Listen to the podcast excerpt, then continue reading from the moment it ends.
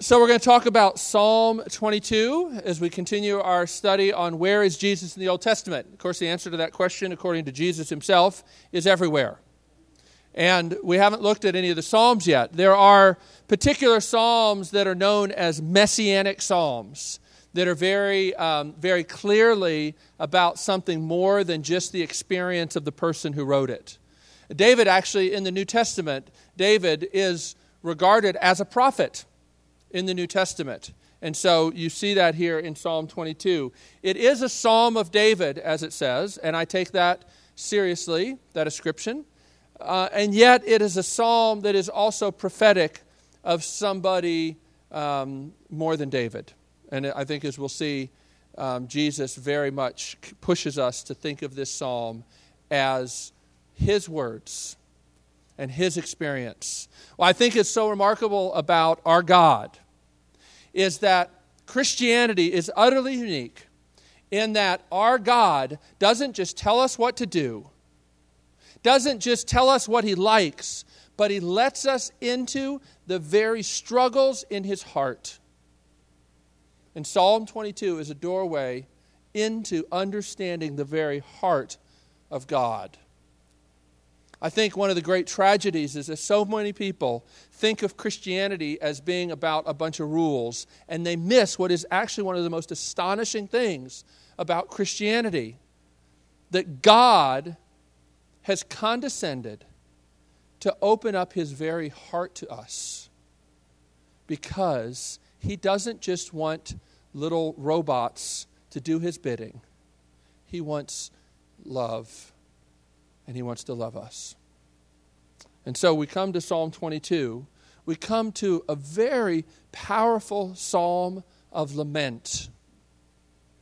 And in doing so, we come to one of the most astonishing, unfolding places of the heart of our God. The idea that our God would lament is really astonishing to people. It seems that if God is sovereign and holy, lament should have no place. But Psalm 22 urges us to think otherwise. And as we unpack that mystery and explore that mystery a little bit, I hope that we will gain just an amazing picture of the love of God that touches you in a place that maybe it never has before. Have you ever felt abandoned by God? You ever felt abandoned by God? For some people, they, would, they can point, when I ask that question, they can point to a particular time, maybe a particular tragedy, particular trial that they suffered. For other people, it's sort of that ongoing, nagging doubt that my prayers go no farther than the ceiling. I think almost everybody who's ever walked with God can identify with feeling abandoned by God. And one of the glorious things is that our God gives us divine words, good words to use to be able to speak that and bring that to Him, to work that out in His presence. This is a psalm. The psalms are intended to shape the worship of God's people. And this is an astonishing thing that lament is given a place in the worship of God's people. So there's all kinds of surprises, I think, as we come to Psalm 22. I, it was interesting. I was looking for versions of it to sing, and so many hymn writers who have done versifications of Psalms skip Psalm 22. I thought it was kind of astonishing because um, I've got quite a lot of hymn books and quite a lot of versions of the Psalms. I finally found the one that we sang, and then I found one that we're going to sing after the sermon. But Psalm 22 is one of the remarkable Psalms. Uh, for me, there are two passages of the Bible that, time and time again, ever since I was your age in college, God has used when my heart is cold to melt my heart again. Psalm 22 is one, Isaiah 53 is the other. My encouragement during this week, Holy Week in particular, is to spend some time in those passages. And to help you with that, we're going to talk about Psalm 22 tonight. So, if you will, let's read Psalm 22. This is a psalm of David. That to the tune of the doe of the morning is kind of strange because it seems like that would be like a nice, you know, sweet tune. Except, you know, what some Bible commentators say remember that does were often hunted, particularly in the morning. And so there's a sense in which there's an up and a down, you know, kind of thing. I don't know, probably speculation. But this is a psalm of lament that takes a very interesting turn. It's almost like two psalms stuck together that don't seem to fit together. But in the experience of Christ and in the work of Christ, they come together in a way no one could have expected. So this is God's word. My God, my God, why have you forsaken me? Why are you so far from saving me? So far from my cries of anguish? My God, I cry out by day, but you do not answer, by night, but I find no rest. Yet you are enthroned as the Holy One. You are the one Israel praises. In you our ancestors put their trust. They trusted, and you delivered them. To you they cried out and were saved. In you they trusted and were not put to shame. But I am a worm and not a man, scorned by everyone, despised by the people. All who see me mock me. They hurl insults, shaking their heads. He trusts in the Lord, they say. Let the Lord rescue him. Let him deliver him, since he delights in him. Yet you brought me out of the womb. You made me trust in you, even at my mother's breast. From birth I was cast on you. From my mother's womb you have been my God. Do not be far from me, for trouble is near, and there is no one to help. Many bulls surround me. Strong bulls of Bashan encircle me. Roaring lions that tear their prey open their mouths wide against me. I am poured out like water and all my bones are out of joint. My heart has turned to wax, it is melted within me. My mouth is dried up like a potsherd, and my tongue sticks to the roof of my mouth. You lay me in the dust of death. Dogs surround me. A pack of villains encircles me. They pierce my hands and my feet. All my bones are on display. People stare and gloat over me. They divide my clothes among them and cast lots for my garment. But you, Lord, do not be far from me. You are my strength. Come quickly to help me. Deliver me from the sword, my precious life from the power of the dogs. Rescue me from the mouth of the lion. Save me from the horns of the wild oxen. I will declare your name to my people. In the assembly, I will praise you. You who fear the Lord, praise him. All you descendants of Jacob, honor him. Revere him, all you descendants of Israel. For he has not despised or scorned the suffering of the afflicted one. He has not hidden his face from him, but has listened to his cry for help. From you comes the theme of my praise in the great assembly. Before those who fear you, I will fulfill my vows. The poor will eat and be satisfied. Those who seek the Lord will praise him. May your hearts live forever. All the ends of the earth will remember and turn to the Lord, and all the families of the nations will bow down before him. For dominion belongs to the Lord, and he rules over the nations. All the rich of the earth will feast and worship. All who go down to the dust will kneel before him, those who cannot keep themselves alive. Posterity will serve him. Future generations will be told about the Lord. They will proclaim his righteousness, declaring to a people yet unborn, He has done it. This ends the reading of God's word. Let's pray together. Lord, we do thank you for this strange psalm. This psalm that gives such an honest voice to our lament to our confusion, to our disorientation, and yet is so full of confidence for a future, a future of feast and good news. We pray that you would open our hearts to behold wondrous things from this, your word.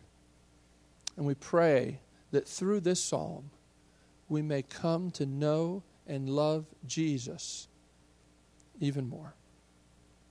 We pray this in his name. Amen. So, I think it's very important that we, that we say something about this cry of lament.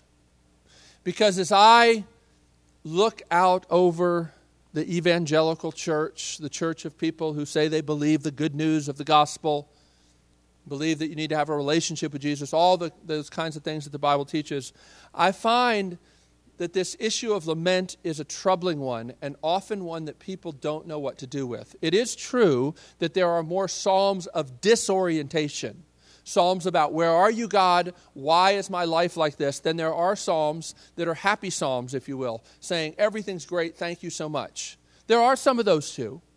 But one of the things it teaches us is that the normal Christian life is an up and down experience and lament has a real central role to play. And I think that, you know, before we zoom in to the details of the psalm, it's worth pondering a God who would include lament psalms in the divinely inspired songs of worship for his people. Our God is not a God who is afraid of our tears and our confusion and our cries. He invites us to speak those things to Him, to sing those things to Him. And I think it's particularly appropriate that these, that these words are put into the form of a song. St. Augustine said that he who sings prays twice. And what he's getting at there is that there is an intensification of feeling when you sing things. So it's one thing to say a lament, it's another thing to sing this cry. So God is not afraid of us feeling this and feeling it deeply, and He invites us to bring it to Him and to speak it to Him. David here feels abandoned. Abandoned. He's not just confused. He says, My God, my God, why have you forsaken me? And there's all kinds of paradox even in that first line. He wants to say, My God, you're my God, but you've forsaken me. This is why we call this a psalm of disorientation, because those two things should never really go together, should they? My God, forsaken me. The whole sweep of the Bible, Old Testament to New Testament, assures us that God will never leave us or forsake us. But David writes these words, and God puts them in the Bible so that we could understand that at times this is what God's children feel like. David, the one who was described as a man after God's own heart, says, My God, my God, why have you forsaken me? And his anguish is amplified by the fact that he knows who God is. It's not just like he's saying, well, uh, there's some divine being out there somewhere, but I don't really know much about what he, she, or it may be like, but I really wish I did. I feel kind of abandoned. No, for David, what intensifies his anguish is he knows this God. He knows what he's like. He knows what he's done. You're the one who saved your people. You're the one who's answered their cries. And yet now you have forsaken me. You see that? His anguish is amplified by what he knows about God. And I think that's, you know, I think um, that's, that's really fascinating, really amazing. If you dig into what it is he's afraid of, I think verse 5 is really interesting. He talks about what he knows about God and how in you our ancestors put their trust in verse 4. And then in verse 5, to you they cried out and were saved. In you they trusted and were not put to shame. Not only is David suffering some kind of trial, we don't know exactly what, he feels abandoned, but he's also afraid of being ashamed. What, is, what does that mean? It means that he is, he is afraid that he will be exposed as one who has trusted foolishly. And the mocking that he's experiencing now these people, they mock my trust in you. And David, in his heart of hearts, is suspecting that they might have good reason to mock him because he might truly be a fool. And the truth of that may become exposed for all the world to see. The mocking he's experiencing now, the scorn that he's experiencing now, may prove to be just a foretaste if God doesn't show up. It's a hard place to be. And he talks here about how, you know, I was made to trust you from birth. Maybe some of you can identify with that. Maybe some of you can say, I've never known a time when I didn't know that Jesus was, was kind and merciful. I've never known a time that I didn't know him, but now I'm really wondering whether that trust may have been misplaced. I'm having experiences. This, I mean, to me, this is a very relevant psalm to college students because so many people grow up with sort of a set of assumptions and beliefs. And college is a time when a lot of those beliefs are put to the test. Not only that, but it's a time when you go through experiences that threaten to shake your confidence in everything you thought you ever believed. And sometimes what makes it even worse is it seems that God doesn't care and He doesn't answer you. And He doesn't seem to give you those feelings that you had when you were younger. And you wonder, what in the world is going on? If I was God, I wouldn't treat my people like this. Can you identify with this? Abandonment Feelings of abandonment always raise these questions Am I loved? Have I been misled? This is the internal trial that accompany suffering and external trials. And, and here, you know, by David voicing these internal struggles, he encourages us to think about and to reflect on what is going on in our hearts. God wants us to think about that, to reflect upon what's really going in our hearts. We see this wrestling of faith. I love the way it goes back and forth, back and forth. I'm experiencing this, yet I know this. But then I'm experiencing this, yet I know this. And he's going back and forth. It's very true to reality as I've experienced it and as I've walked with people through these sorts of things. The life of faith is a life of back and forth, isn't it? Back and forth between what you've been taught maybe since birth, and what your current experience is telling you. And I want you to see that God is kind and compassionate to give you God breathed, divine, true words to voice this in the midst of these experiences.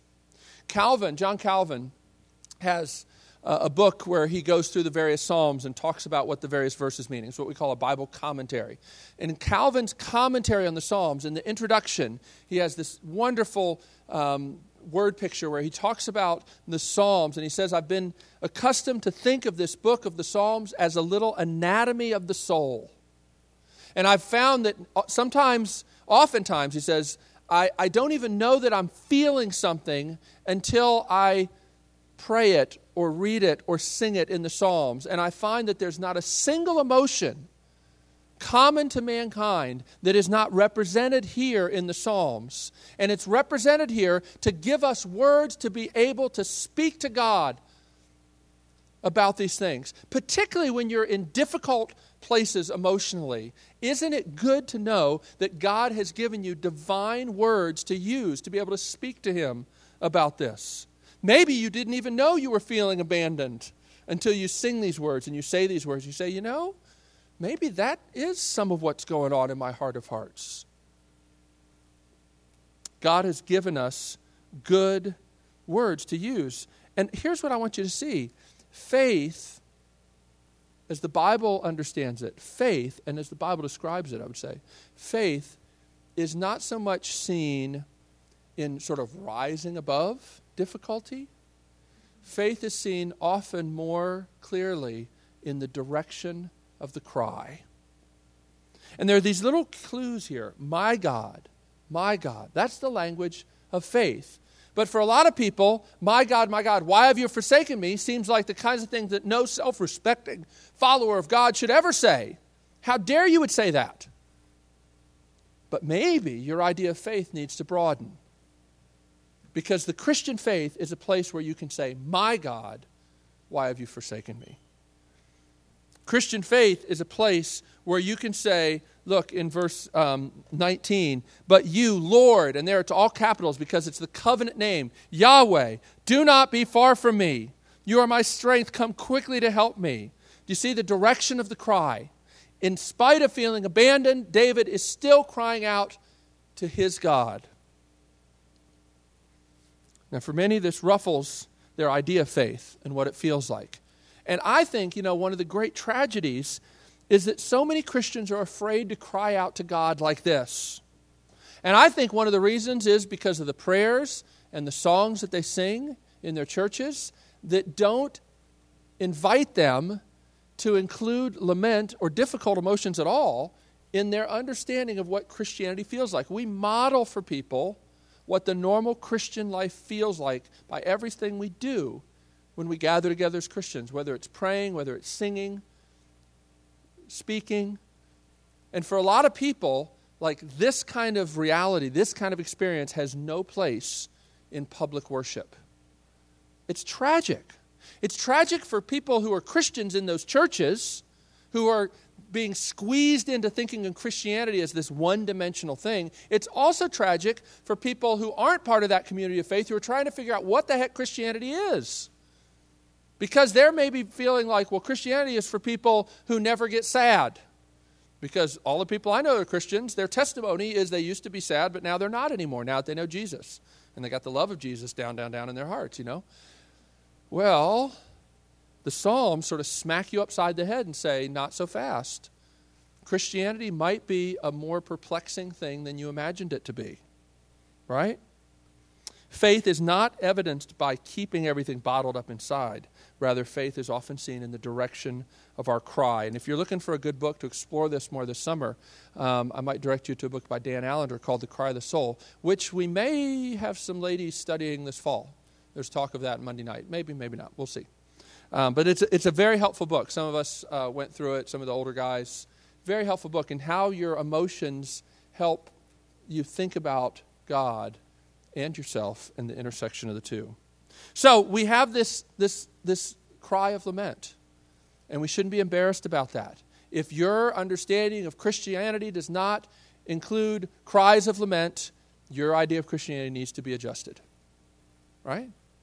Because this is this is true. This is real.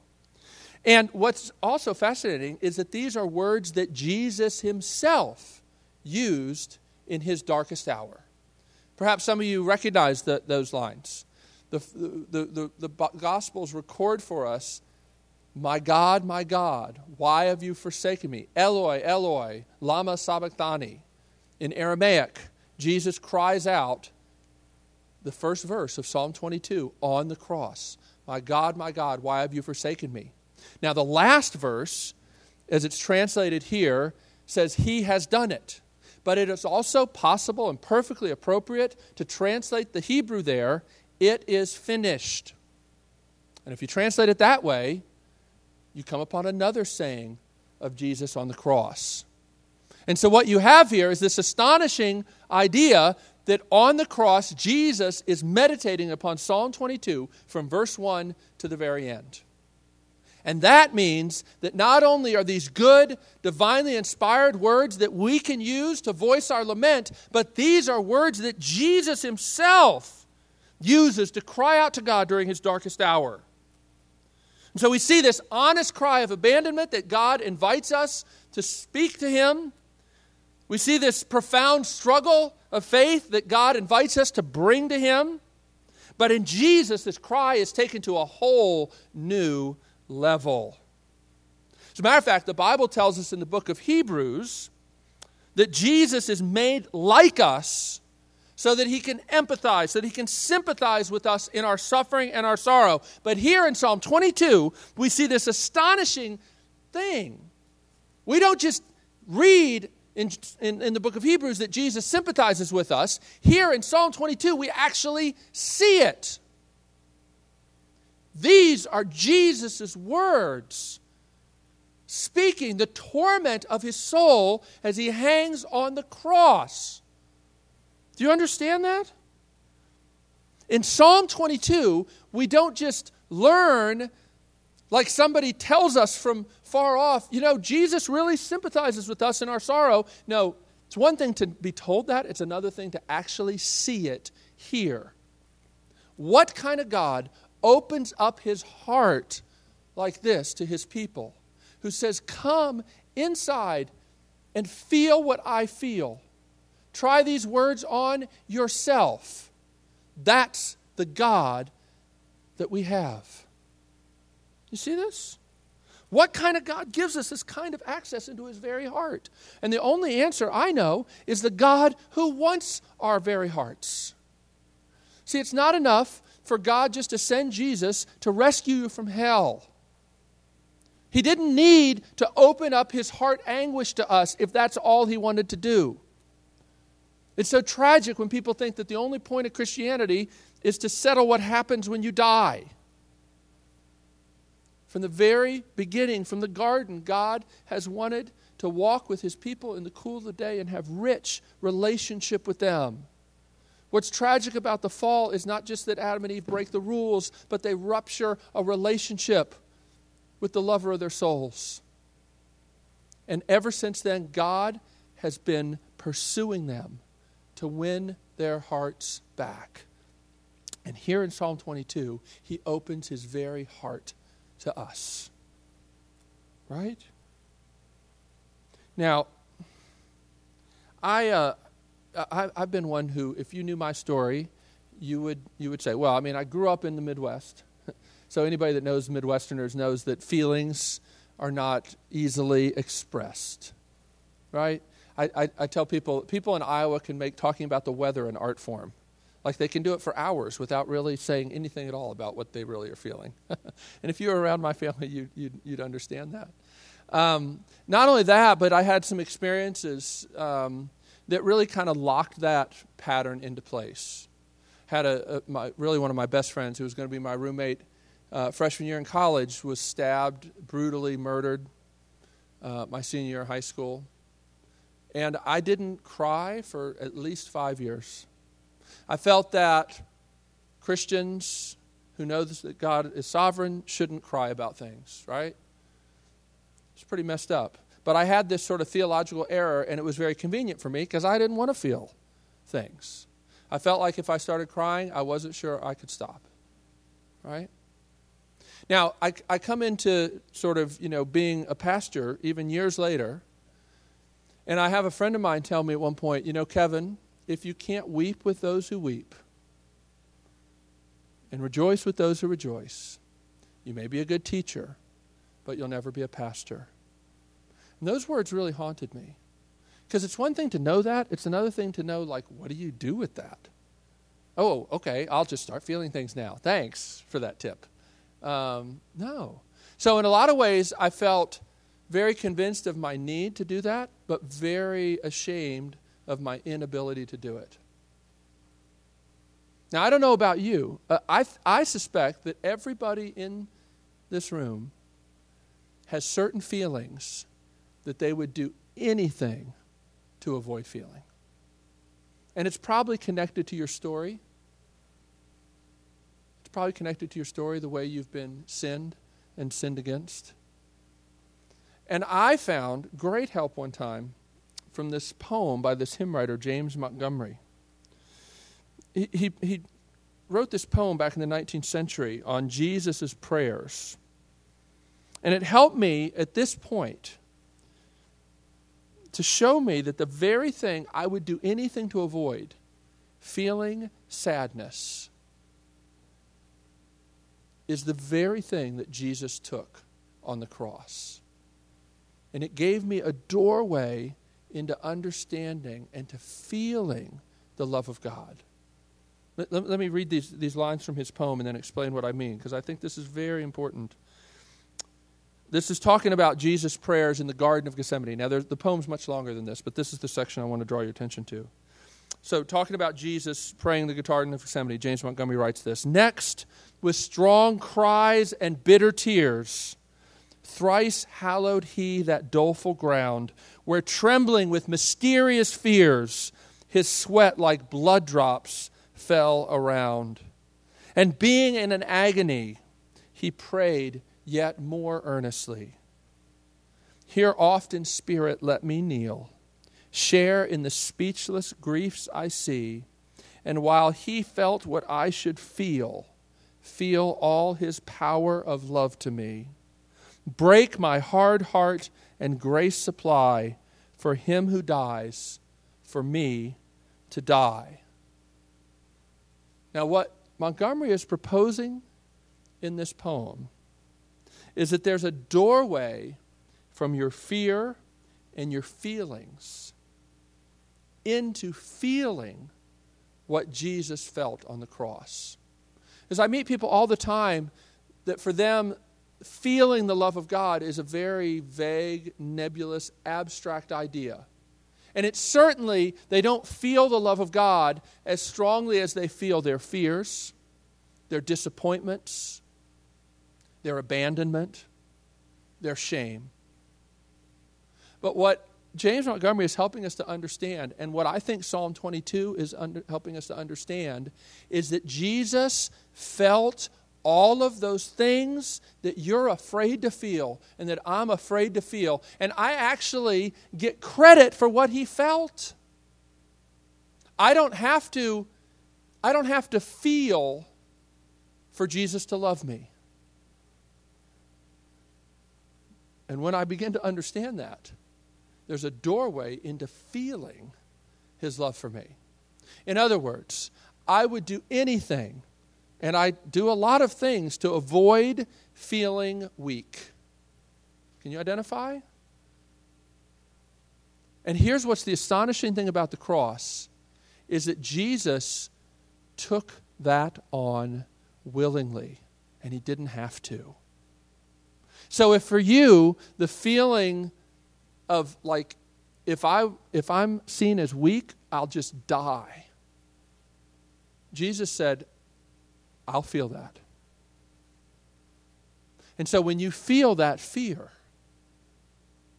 do you understand that you have an emotional connection there to what Jesus felt on the cross and he didn't have to feel it? He didn't deserve to feel weak. He didn't deserve to die. He didn't deserve to be afraid. I think very clearly he's afraid in the Garden of Gethsemane. And so it's one thing to think that Jesus emphasizes with us, it's another thing to see how Psalm 22, he opens up his very heart to us.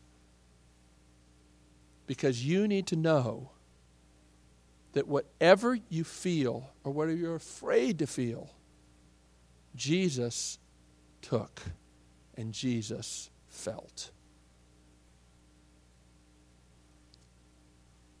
What feelings do you do everything to avoid? There's a doorway there for you to understand the love of Jesus by connecting to what he felt. All right. Now, surely this is a strange psalm. If we zoom out again, this is a psalm that cannot be fully explained by David's experience. Because this is a psalm about somebody going through the experience of torture and death. Verse 15, you lay me in the dust of death. In verse 15, he's dead. Right? And then in verse 19, there's hope that extends beyond death. And then you get to the end of the psalm, and he's talking about feasting and singing and giving testimony about how the Lord has kept his promise. And you're like, wait a second. He died. Like, who has died and then wrote about it after the fact? That's what you're presented with in this psalm, right? This is a psalm about somebody going through the experience of torture and death and then singing about it after the fact. And it pushes you to say, David never experienced that. There are things that David experienced that seem to find parallels in this psalm, but there are a lot of things that go beyond anything he experienced. And so, while it's so wonderful that God gives us good words to use when we feel abandoned, and it's so amazing that these words were words that Jesus himself used on the cross, the glorious message of this psalm goes even beyond that. The glorious message this psalm is we don't just have an empathetic God who lets us into his very heart cries and struggles. We have a Savior who died a death on the cross that rescues us from death and hell because he took hell on the cross. At the heart of Christianity is something beyond mere empathy. At the heart of Christianity is a bloody cross, and a bloody cross that's not the end an empty tomb. And this is what this psalm foretells. Gaze upon the crucified Christ through this text. Look, Jesus is the one who was surrounded by enemies, who blindfolded him and beat him and mocked him and said, Prophesy now and tell us who hit you. Jesus is the one who they spat upon. They stripped him naked. Do you want to talk about shame humiliation. Jesus, the one whose hands were pierced, you understand that this psalm was written generations before crucifixion was ever invented. This detail about Jesus' hands and feet being pierced is not recorded in any of the Gospels. But we know that that's what the Romans did in crucifixion, and it's what Psalm 22 tells us about. We know that Jesus cried out my God, my God, why have you forsaken me? Jesus is the one whose clothing were used to cast lots, right? This is, this is our God, right? And this was God's intentional plan. See, Psalm 22 confirms for us that the cross that Jesus suffered was not an interruption to God's plan. It was God's plan. It wasn't God making the best out of a bad situation, like Jesus is proclaiming love to everybody. I, I remember one time um, when I was up at Berklee College Music, back when I was in college, this guy screaming at me. he said this. He said, Jesus Christ, Jimi Hendrix, John Lennon were all saying the same thing. All you need is love. It's like, okay. he's screaming at me, of course, as he says this. I'm saying, that's, that's not really all that Jesus said, buddy. Jesus says, you need someone to die in your place. Right? And Jesus does that. Christianity was not is not about Jesus coming telling everybody to be nice and love everybody and then somehow he offended the wrong people and he gets put to death, and then God says, Well, you know, this is a demonstration of God's love. No. This was God's plan from before the foundation of the world. And here's what's amazing God puts down this plan, He tells us about it in Psalm 22, and He fulfills the plan. That's what amazes me, is that God writes this down, and then for a thousand years, generation after generation who try his patience, he doesn't give up on this plan. He doesn't back down. He doesn't say, Well, I was planning to do that, but you know what? These people don't appreciate it. They don't even want me. They don't love me. They don't want to have anything to do with me. They run after all these other gods. Forget this plan. No. God puts down this plan, writes it down, and he stays committed to it. Right? And then the psalm ends with a feast and a mission. So we get death, hope beyond the grave, a singer who's been pierced but is now throwing a feast celebrating keeping his vow, and the celebration has implications for people who aren't even born yet. That's what you got to make sense of with this psalm. You've got a singer who was pierced, who was laid in the grave, who's now throwing a feast, celebrating that he kept his vow, and the celebration has implications for people who haven't even been born yet. That's what this psalm is about, right? Now, I think in some ways there's a divide among Christians. There are some Christians I know who really like the idea of feasting. They just want to feast. They just want to enjoy, they just want to relax, they just want to feast. And then there are other Christians who really don't like that, and they get kind of mad at the feasting Christians. They just want to work. They just say, well, Christianity is really about, you know, doing all this work. One of my favorite quotes from this guy, Watchman Nee, says, Christianity is holding onto the plow while wiping away tears. And I think that's there's a lot of a lot about that. But it's also sitting down and feasting with Jesus, right? But we tend to have people, kind of based on our temperament, we either like to feast or we like to work. But here we find that both are together, both are important. You don't get to pick or choose. To be a Christian means there's a mission and there's a feast. And some of you may like one or the other, but both of them, both of them are important, right?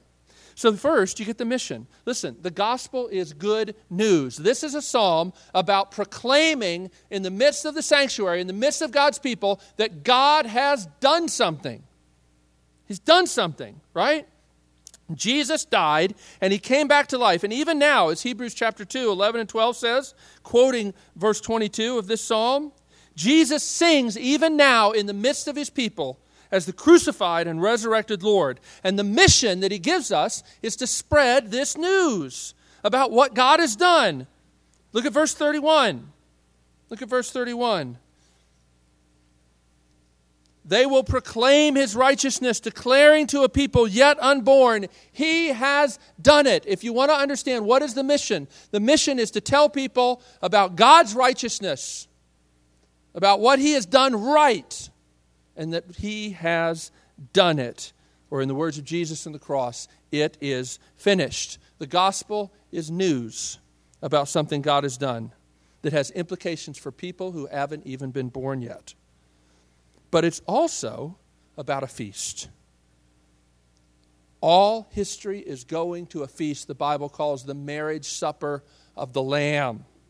But remember what it took for Jesus to celebrate this feast with his people. There's this great story in John chapter 2 where Jesus is sitting at a wedding feast.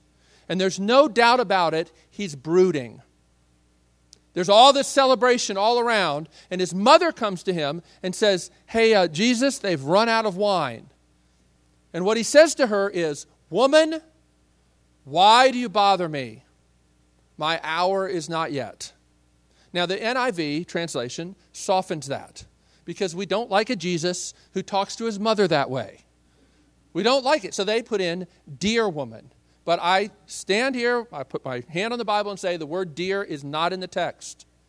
It's not there. He says, Woman, why do you bother me? My hour is not yet. And she must have thought, like, uh, who's talking about your hour? What the heck are you talking about? They've just run out of wine. They've run out of wine. Can't you do something? It's a fascinating passage.